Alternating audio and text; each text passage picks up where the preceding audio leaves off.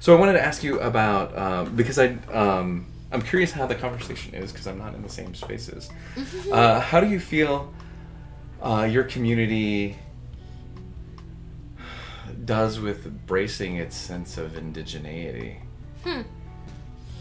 It's complicated. Yeah. I mean, I think that it really depends who you ask. I mean, here we see a heavy Mexican influence because the majority of people were in the south of the border, so the proximity to Mexico is so close. Mm-hmm. So the majority of people that live in Arizona are of Mexican descent or are Mexican. And I think that at this moment, it's like we have to understand the history of Mexico, right? As you as you said, Mexico was also colonized by Spain, and we have a multi-asset, multiplicity of different tribes and indigenous communities. So I mm-hmm. think that there's always been this very dark history with Mexico about that. Yes, we're mestizos, or there's like this mixed race. Yeah. But then they always talk about the the colonizer, right? They talked mm-hmm. about the Spanish blood, the French blood. We even had mm-hmm. like uh, people migrating from Germany, from during a lot of Jews that came during World War II. So then you have this a lot of diversity within Mexico that people don't know, and it's very complicated. And we see a lot of colorism. We see a lot of um, class that is asso- associated with that. But I mean, it's so rooted. And, and it creates a lot of it has created a lot of racism within mexico and people don't talk about that so then that translates into like how individuals see each other and how they have been taught to oppress and not investigate their indigenous roots. Mm-hmm. or not even able to like tell. Like i i've been trying to track my family my family tree and i've been very intentional about asking like okay you say we have indigenous blood. Where is it coming from? Right. but not having answers. And what do you do with that? And it's this constant search of belonging Yeah. but it's also this constant search of of not knowing what happened not knowing where you come from and all the confusion and identity crisis that it does to a person but i think at the same time it's about being very cautious about not romanticizing what happened because at the end of the day very different indigenous communities lived in a very different way like we had aztecs killing their own Mhm. people and making sacrifices and Yeah. it's a lot of contradictions right so then i think that it is really difficult because where are you gonna start if you don't even know where you're coming from Mhm. or where you come from it might be like a mestizaje or a mix of like someone who was raped from a colonizer Right. right, And, and that's really deep and that's a lot of trauma that that you carry without even knowing Mm-hmm. so I don't know. I, we're still trying to explore. I know I Sure. didn't answer your question, but I think that it's a very, it's a very intimate and individual process as it comes with identity. But at the same time, there I, I see more now than ever within my friends within some of the communities especially like mexican americans that have the opportunity to go back to mexico they want to explore and really understand where they're coming from but then there's some of us who are undocumented or have DACA that don't have that ability and we just rely on pictures or legal documents that I don't trust because my great grandma's house was like burned out and she like made up a birth certificate because she needed in order to like be able to have healthcare. Right. so it's like I just don't even know. It's just a ball of contradictions, at least for my own personal experience. Well, and uh, from having done the, the similar work in my own spaces, um, I uh, am a product of Indian schools in Texas. Like, there's only two reservations in Texas, Mm-hmm. Oh, wow. so they really forced integration, which you know, forced integration is such a pretty way of like saying made intermarriage and intergenerational rape happen, right? Um, but I don't know that there's a great answer at the end of the rainbow anyway. Um, I don't know that there's any solace in knowing where your great great great great grandparents came necessarily anyway. Um, you know, I think uh, just for me, I can't speak to anybody else's experience. Like for me, I think it was not who I was or can I prove whatever how much I think I am or not. Like I'm pretty light skinned as well, so most people Mm-hmm. Yeah. are like, You're not native, you're, like, you're bald. And I'm like, Yeah, we don't all ride horses and like there's no buffalo here any like never was. You know, there's a whole idea of what you're supposed to be, but it's really like, you know, connections. Like when you came in, you know, you saw pictures of my partner, she's white. So like, you know, I get a lot of crap in my community about having a white partner. But like, I don't have any problems about having my dogs.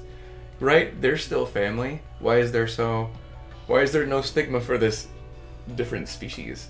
Where there is for a different race. And I think that that's why we really need to be able to dig deeper and really, as I said, like it, I'm personally witnessing a lot of like the romanticization of of the indigenous community and reclaiming. You hear reclaim this, reclaim that, Yeah. which I feel that is like it's something that people have a very different journey and I think that they should follow it as long as they're not harming others. Mhm. But I think that sometimes it becomes very judgmental because not all of us have that access, right? As in like I come from from a family where like half of my family is super open to talk about our roots and then mm-hmm. half of my family doesn't because there's a lot of a stigma.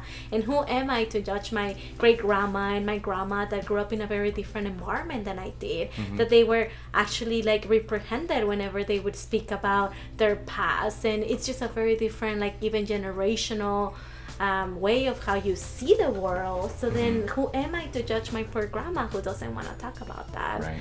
and how can I show up in a loving way while still trying to have my own self discovery about what it means to me right now in this context, coming, being born in Mexico, seeing Arizona as my home, and then having a great grandpa who was from China, a mm-hmm. great grandma who they say that she was a Span- Spaniard or French, depending who you ask, and having great grandparents that look very indigenous, and I don't even know what tribe, Right. right? Yeah.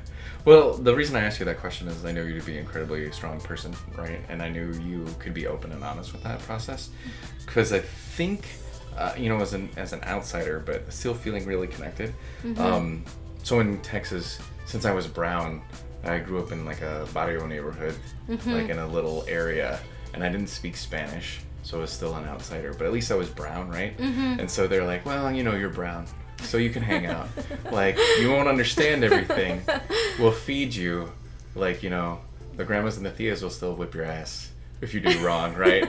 Because like you know, you need some correction and like communal love too. Um, and I got both, right? Um, But it was cool because like, you know, when I went to try to find connection with indigenous people, I couldn't speak that language. Any like I actually speak, uh, you know, Mexican American better than Native American because that's what I grew up around.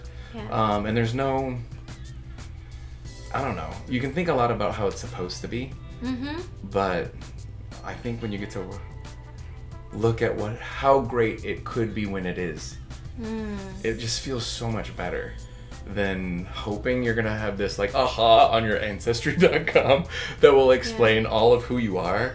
You know, I think who you get to spend time around, who loves you, who makes you grow, uh, who supports you, who knows your dark secrets and likes you no matter what, tells you a lot more about who you are than where you're kind of supposed to be. But I'm seeing that community ha- that happen a little bit more Yeah. um, in your community, and I knew you could be open and talk about it. and it's complicated and i think that at the same time i think that it says a lot about of who we are about how we show up in the world in this daily pre- in this daily moment because i mean the past we can speculate what happened we will never know the truth truth right Yeah. The present that's the only thing that we got. In the future we don't know if we're gonna be here. And i be like how are we showing up into the world? And if if we're claiming to want to reclaim what happened in the past like are we willing to do the digging and and really try to explore about not only the good practices but what were some of the shortcomings on some indigenous mm-hmm. communities? Yeah. and how are we as this generation trying to to improve or better ourselves as human beings and are we actually excluding people or are we welcoming and are we doing the exclusion out of our own protection and our own boundaries out of fear or out of love or what are those deeper questions that we that it takes a lot and it's really hard to be able to articulate them and also see yourself in a mirror because then you can be claiming to be for all this but how are you actually living it Yeah. and putting your values and practices into action Yeah. And that's hard. It's an ongoing process. yeah But I feel like it makes you better for sure. of course Um, so I'm gonna ask the other question before I ask the next one. Just because we're talking about living being, existing in a space, you know, as an indigenous person here, like I get some benefits. I get some, you know, like when people are like, "Well, okay, I recognize you're Native American."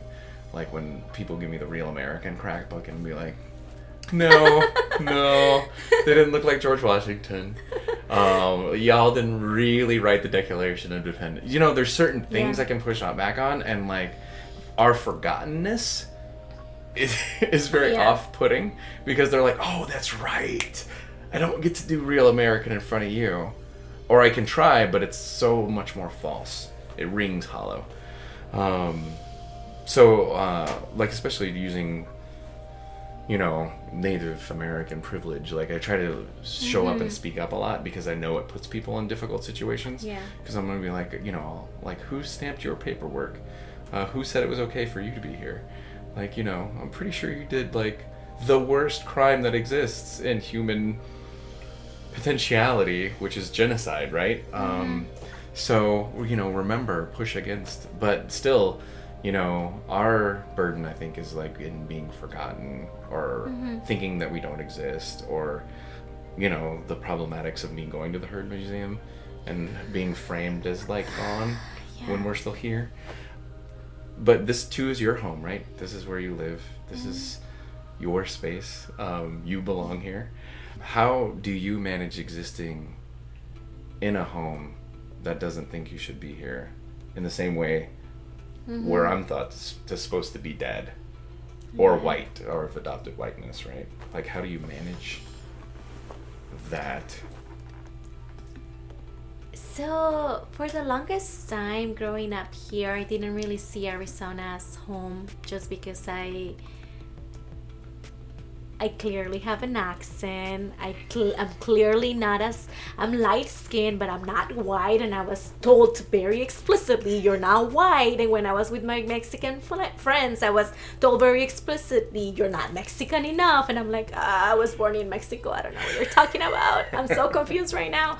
But I grew up with that, right? Not being brown enough, not being white enough, clearly having an accent, always questioning, no, no, no, where are you really from, mm-hmm. right? We get that question all the time. And even being questioned, like, not only like being raised here, but also being questioned that I wasn't Mexican, right? But Yeah. even people who are not Mexican themselves. So a lot of contradictions growing up, and I think that it wasn't until I started traveling within the US, because of course I cannot really go outside of the US, but really going into like Tennessee, Washington DC, Texas, that I started missing Arizona. And mm-hmm. it was a settled thing. I mean, of course, I miss my parents, I miss like my community, but I mm-hmm. started missing the desert. Mm-hmm. And I started missing like driving on the 202 when you see the sun. And I started missing the way that I would wake up in the mornings to the little birds singing. Yeah. So I started having all these associations with home, like our beautiful sunsets, right? That we obviously have the better ones. Mm-hmm. I really think so, we too. really do. If you haven't come to Arizona, you really have to come. Yeah. They're phenomenal Um, every time. but those deep purple purples and reds and pinks right and i think that there's this like a lot of sentiment and a lot of emotions that are evoking even as i'm speaking to you about Mhm. it and for me it's like i don't care what a law says i don't care what people say this is my home and nobody can take that away from me because when i'm gone in washington dc or when i'm gone in tennessee i can see i want to go home and home means this place and it might change i don't know but at Mhm. least for now this is where my parents live. We still have the same house that they that when we first moved to the US. So they've been thinking about like should we sell it, should we no? And I don't even live with them anymore. And I'm like, no, don't sell our home. It's home. it's like that's our home. Right. But I think that um I mean it does feel bad, but at the end of the day, like they don't define what I get to make meaning of. And i think that that has been my development before i felt that i couldn't call arizona my home Mm-hmm. and i think now it's more about it's like okay people are always gonna talk and there's gonna laws that i obviously think that are unjust and i can just try to make the best out of it and whatever people say this is my home and i don't care what you say right, right. And nobody gets to say where anybody's home is. I, Yeah. I mean, unless you're coming into somebody's house. Like, I think that's the line, right? Like, you don't like open someone's front door and be like, "This is my home." You know what I mean? Like, I think that's a universally. but isn't that what practice. europeans did Right, exactly. seriously yeah, like uh, or you know Palestinians in Israel. Like, It's like that that whole complicated story. Like just don't come into my house and act like that's where you live. Um, so with that, like I like pivoting kind of to the next thing because I don't. I wish people knew the acuteness of our situation um, because I really firmly think again being someone who could be pers- you know if anybody has a case of protectionism it should be indigenous people. Um, but you don't really see or hear that very much. Um, i think uh, in my uh, it's my argument that uh, a lot of the problems that we're seeing in uh, the united states specifically there's a lot of ism that's the result of those things.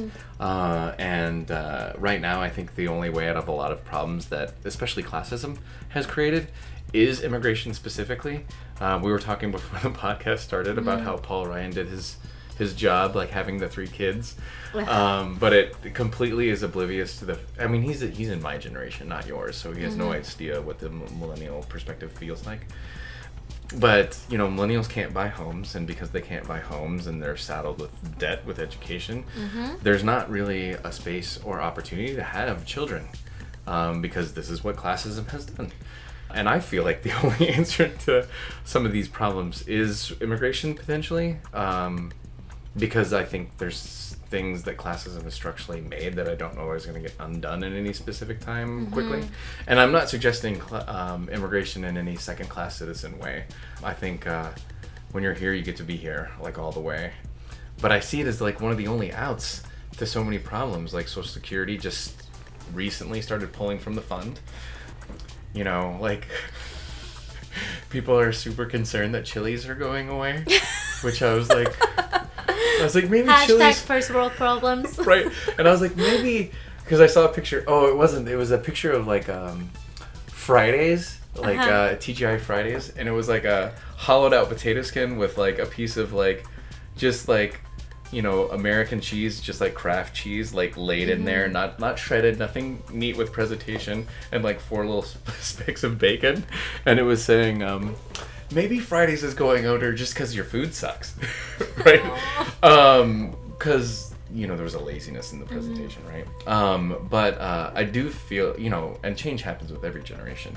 Um, but I don't think people aren't. I don't think folks are aware that like we have some systemic issues, and really I don't know that immigration that there's a solution outside of substantial immigration, given the population, given what population trends are looking like.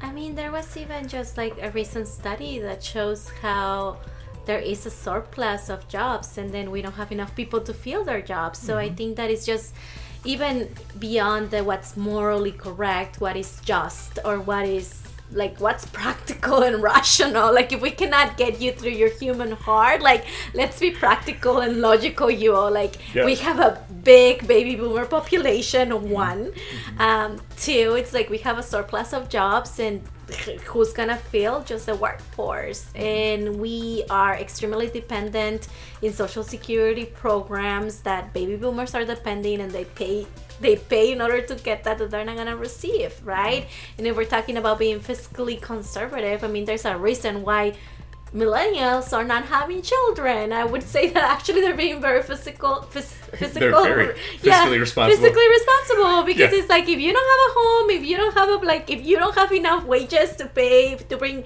to feed another mouth in your household, like how are you gonna do it? And I think that that's something that that at a very practical standpoint is like how are we gonna make sure that we're not positioned like other countries like Italy. Mm-hmm. Italy right now it's like they don't have enough population they don't have enough working population and right now the, the government is even paying some of italians to have children. Mm-hmm. And it's getting to that level that it's like that they're facing how the population is decreasing and it's like how come if we are trying to be a prosperous nation or whatever we so called want it to be that we are not even thinking at a very practical and rational point that it's like hey you don't even have people to fill these jobs Mm-hmm. how are we going to make sure that we are attracting and making the environment more appealing for immigrants that come from very different backgrounds to actually be part of our community that we so desperately need Mm-hmm.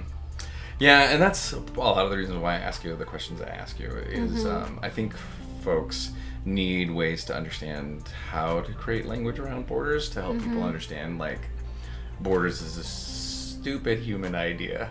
Like nature kind of has boundaries, but it doesn't have borders. Mm-hmm. Um, like you know, certain plants won't grow grow that far away from water. That makes sense.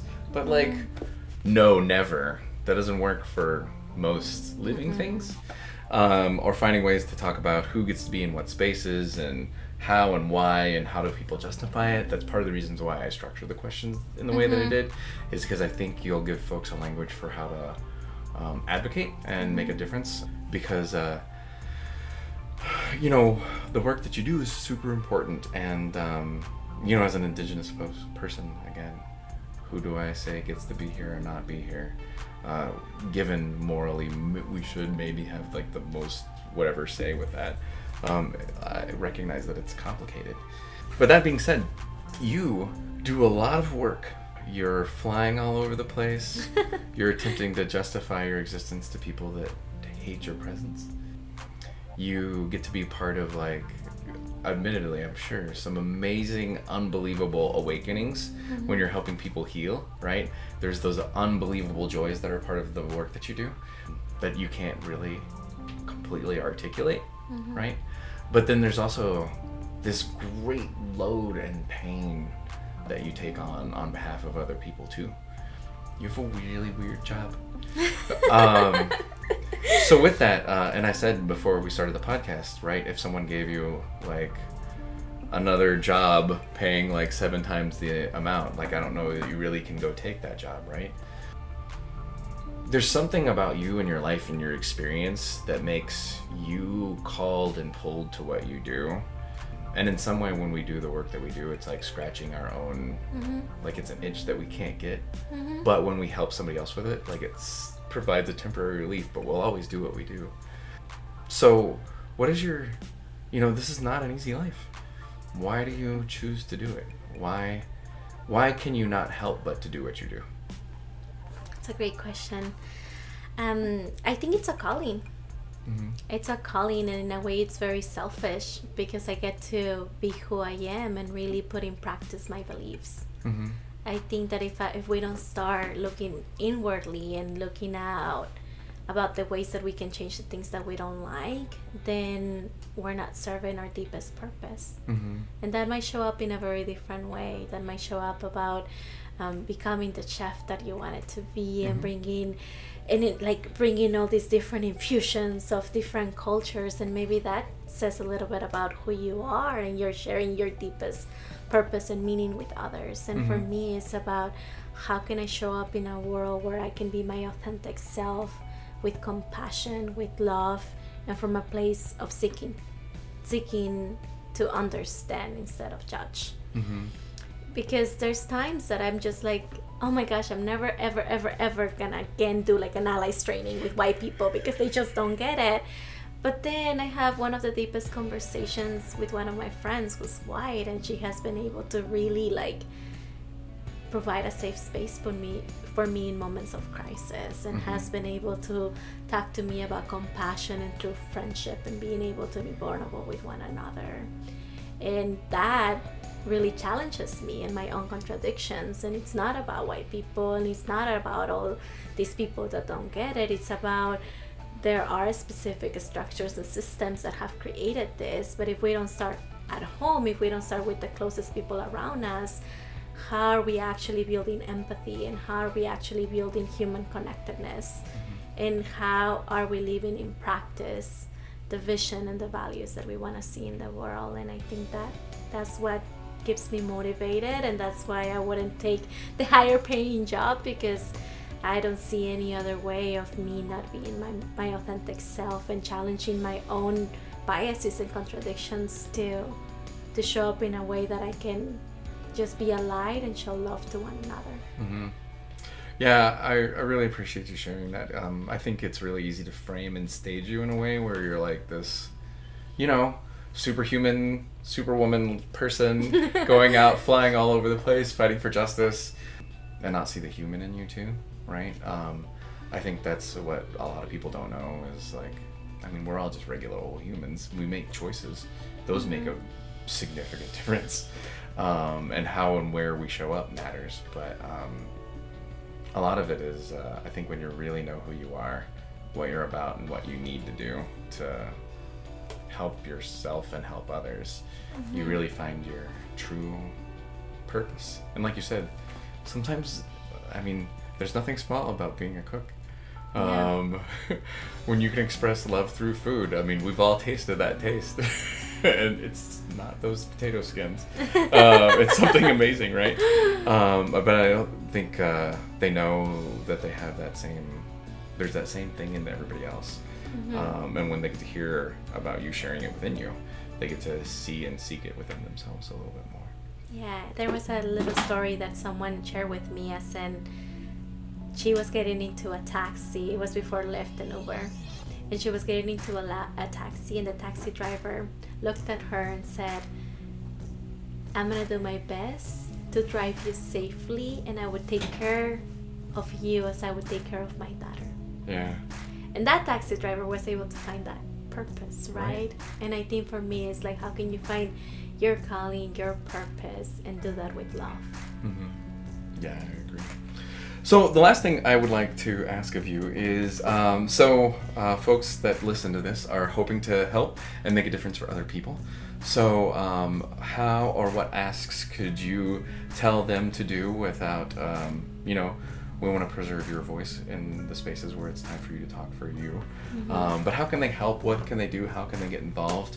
Um, both here and say, shoot, they're in New York or something. How could they be involved and how can they help make a difference? Or how can they connect or learn more about you and your organization? Definitely, we would encourage people to come to our website, alientoaz.org. There's many ways that you can get involved from listening to our podcast, from pitching in uh, money to making sure we have art materials to make our arts and healing um, projects and workshops alive. And then, but I would really challenge you to really ask the question what are you willing to do for people to know about what is happening? Mm-hmm. Because this knowledge, my hope is that you don't keep it, but you get to share it. So, what are the things that you know about immigration that you feel uncomfortable and really being able to ask those questions? Where do you stand and why? Mm-hmm. And throughout and through that discovery hopefully you are able to articulate and being able to share with other people that might not agree with us. Mm-hmm. And really being able to have those tough conversations at the dinner table and go and talk to that uncle that is from Kentucky. or I don't want to be so stereotypical, but I mean like go and talk to your uncle or to your aunt or those people that are are having these really awful perceptions and ask them questions. Don't judge them. Try to try to withhold that like thought and like curse and say how can you not get it but really just ask them a question of why Mm-hmm. and I think that it's gonna have to start there. We're gonna have to really dig in and really look ourselves in the mirror and making sure that we are providing mirrors to other people that might not have them Yeah. or might not haven't taken the time to really do that work. Yeah, and I think people don't realize that that they can be listened to by others, right? Like we might go up to that uncle and they'll just scream and till they like spit at us, you know, because they just are screaming so much. That's the only response we could ever get. Like with them, they were just like you know, uncle whatever at some point where they had a simpler relationship and they could be heard differently Yeah. uh, and people kind of shy away from that. But um, you know, I think they'll find who they are too, in Mhm. leaning into that discomfort. Like you Mhm. become more true you too, Yeah. um, which is what I love about these this type of work. So, with that, thank you so much for being here, for talking with us, and taking the time. It's been like an hour and three minutes, so I'm sorry that we went a little bit longer. Uh, but it was great conversation. I really appreciate the opportunity to get to talk to you, uh, share uh, audiences. So I hope you check out the podcast. I'm a listener as well. It's great stuff, um, and they're doing wonderful work. Uh, so, uh, in that I had the access to bring. Um, you to them. I appreciate that there was the opportunity. So thank you. Thank you so much for having me today and for this great invitation. It was such a meaningful conversation. Yes. I really appreciate it. Yeah, me too. Thank you. Bye. Bye.